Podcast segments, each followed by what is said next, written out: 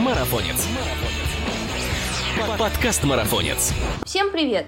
Это подкаст «Марафонец». Здесь мы обсуждаем бег и спорт на выносливость, тренировки, соревнования, мотивацию, экипировку, другими словами, все, что делает нас сильнее, а жизнь активнее. Меня зовут Мирова Ася – и на этот раз я посвящаю подкаст тем, кто любит подлиннее и пожестче. Это я о беге на длинные дистанции, которыми опытные бегуны шокируют то родных, то знакомых в соцсетях и начинающих атлетов. Какой марафонец не слышал фразу «А это что, без остановки? А как же колени? Я в школе еле два километра добегал». Теперь у вас есть надежная защита от таких допросов. Просто молча кидаете этот подкаст тем, кто уверен, что бегать десятки километров это опасно для жизни и здоровья, и потом, конечно же, все это в старости скажется. На самом деле научиться бегать долго и безопасно для своего здоровья, а значит правильно, может каждый. Прикол в том, что кому-то для этого понадобится два месяца, а кто-то может заниматься целых полгода и даже больше. Но владея навыками правильной техники бега, вы сможете уверенно участвовать в забегах на длинные дистанции и показывать хорошие результаты. И это, конечно, секретный секрет. Но нам тоже по секрету все рассказали. А слил информацию, угадайте кто? Леонид Швецов, российский спортсмен, тренер, действующий обладатель рекорда на самом массовом сверхмарафоне The Comrades и участник Олимпийских игр 1996 года и 2004 года в дисциплине марафонский бег. Леонид уверен, человеческий организм создан для двух видов движения – это ходьба и бег – все остальные, включая плавание и лыжи, это неестественные движения, им нужно обучать. А вот бегать и ходить мы умеем от рождения. Это наши естественные движения. Но вот только наш образ жизни, и в том числе обувь, нарушают работу некоторых природных рефлексов. Правильно бегать – это бегать долго и без травм. И если человек пробежал и его мышцы не болят, значит он все сделал правильно. Цель длительных забегов – это бежать как можно дольше и по возможности быстро, а задача – сэкономить энергию. И сейчас мы обязательно с вами этому научимся. Ловите 5 основных правил техники бега на длинные дистанции от крутейшего тренера современности. И первое правило гласит – следите за положением корпуса. Чем длиннее бег, тем более вертикальным должно быть тело. Если скорость увеличивается, то допускается наклон не более 5 градусов. Плечи расслаблены и отведены назад, а голова является продолжением туловища. Глаза при этом смотрят прямо перед собой. Второе правило рекомендует нам легко и быстро снимать ногу с опоры. Длительный бег никак не связан с тем мощным отталкиванием, которое присуще спринтерскому бегу. Отталкиваясь таким образом, вы всего лишь тратите энергию и буквально отдаете ее земле. А еще такой хардкор просто может привести к накопительной травме, а нам это совсем ни к чему. Третье правило учит нас приземляться на переднюю часть стопы. Легкое снятие ноги с опоры близко к центру тяжести и влечет за собой мягкое приземление, без выхлеста ноги вперед. Чтобы повысить эффективность бега, нужно правильно ставить стопу во время фазы опоры. Стопа должна мягко приземляться. Сначала нужно ставить переднюю часть, а потом уже постепенно всю остальную. Если соблюдать это правило, то будет сохранен и темп, и скорость, что позволит бежать большую дистанцию комфортно и легко. Четвертое правило призывает увеличивать каданс, или, другими словами, ритм шагов – он должен быть примерно 170-180 шагов в минуту. Для человека, который бегает в кроссовках с большей амортизацией, каденс значительно ниже – 160 и меньше шагов в минуту. Это означает, что у бегуна большое мышечное усилие и длительная фаза опоры. И нехорошо это тем, что мышечное усилие вызывает большой расход энергии. А еще это попросту травматично, Дело в том, что мышцы крепятся к костям сухожилиями, и большое мышечное усилие вызывает перенапряжение. И если бегать так изо дня в день, то это может вызвать даже воспаление ахиллова сухожилия, а лечить эту штуку очень долго и муторно.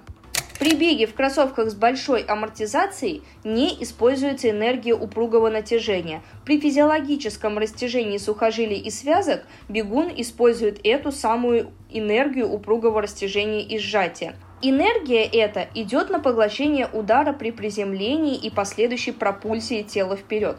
Это страшное слово пропульсия – это пассивное проталкивание. Ну а к пятому пункту можно расслабиться, ведь он рекомендует нам научиться расслабляться.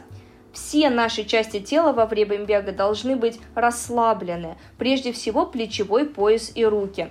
Зажатость плечевого пояса повлечет за собой изменение и нарушение техники всего тела, и это может привести к травматизму, а также накопительной усталости и зажатости мышц. Вот это и есть основа правильной техники на длинные дистанции. И напоследок хотелось бы поговорить еще об одном очень важном моменте – о влиянии кроссовок и гаджетов на правильную технику бега. Сейчас многие фирмы выпускают кроссовки с высокой степенью амортизации, тем самым давая возможность бегуну приземляться на пятку, а приземление на пятку влечет за собой череду остальных ошибок. Это выхлест ноги вперед, чрезмерный наклон туловища, избыточное мышечное усилие, высокая энергозатрата, ну и напоследок потеря скорости и перенапряжения. А проконтролировать некоторые моменты правильной техники сейчас могут помочь и гаджеты. Так посмотреть свой каденс или длину шагу можно почти во всех беговых приложениях. Также они показывают количество потраченных калорий при беге, темп вашего бега, расстояние, пульс и общее время тренировки. При помощи приложения в телефоне, которое синхронизируется с часами, можно отслеживать свой прогресс, анализировать восстановление, а также прогнозировать результаты на будущих забегах.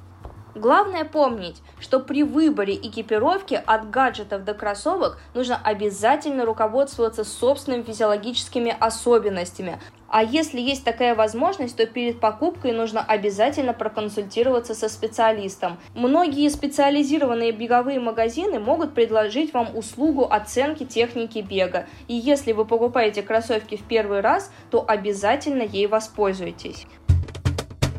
Ну а мы двигаемся дальше и разбираем, как правильно дышать при беге. Для бегуна на длинные дистанции важно следить за своим дыханием. Дыхание должно быть комбинированным то через рот, то через нос. Ритмичность дыхания в бега на длинные дистанции зависит от скорости движения.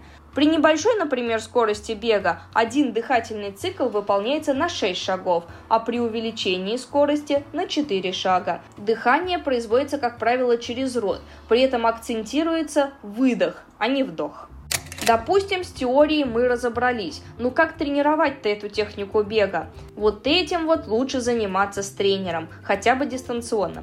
Необходимо уделять достаточно много времени и сил на выполнение специальных беговых упражнений, которые вы, кстати, можете подглядеть у нас в журнале.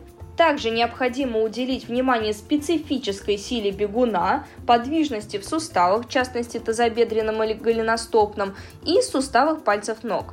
Отдельное внимание уделяется укреплению развития гибкости стоп. Без этого трудно рассчитывать на бег без травм.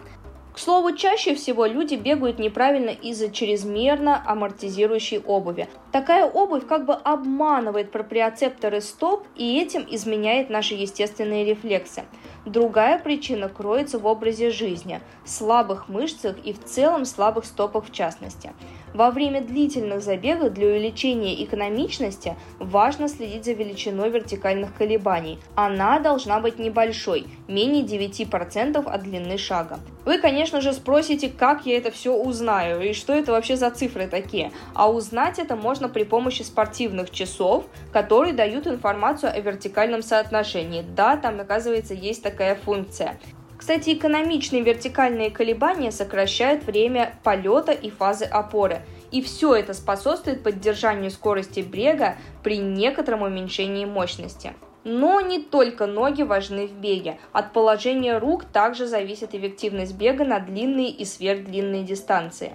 Уж казалось бы, что может быть легче, чем держать правильно руки в беге. А вот здесь тоже есть некоторые нюансы. Нужно согнуть руку в лоте под прямым углом или менее. Когда рука движется назад, локоть тоже должен быть направлен туда и во внешнюю сторону. Попробовали? Не расстраивайтесь, если не получается контролировать свое тело с первого раза. Ведь для того, чтобы выработать и, главное, закрепить хорошую технику бега, в среднем необходимо от 10 недель до полугода.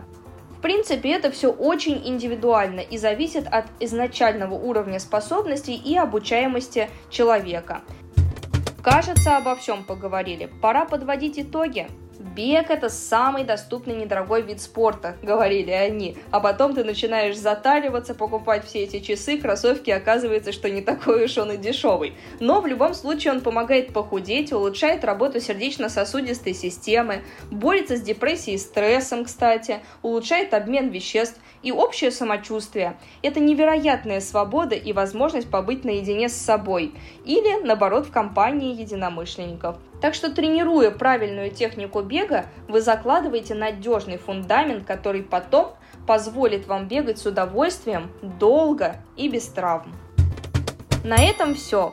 Уверены, наши советы вам обязательно пригодятся, а спасибо мы за них говорим Екатерине Переплавченко, которая подготовила материал для этой статьи, а зачитала ее я, Мирова Ася, ведущий подкаста «Марафонец». И не забудьте подписаться на нас на той платформе, где вы нас слушали. Впереди еще много интересных тем и гостей. Пока!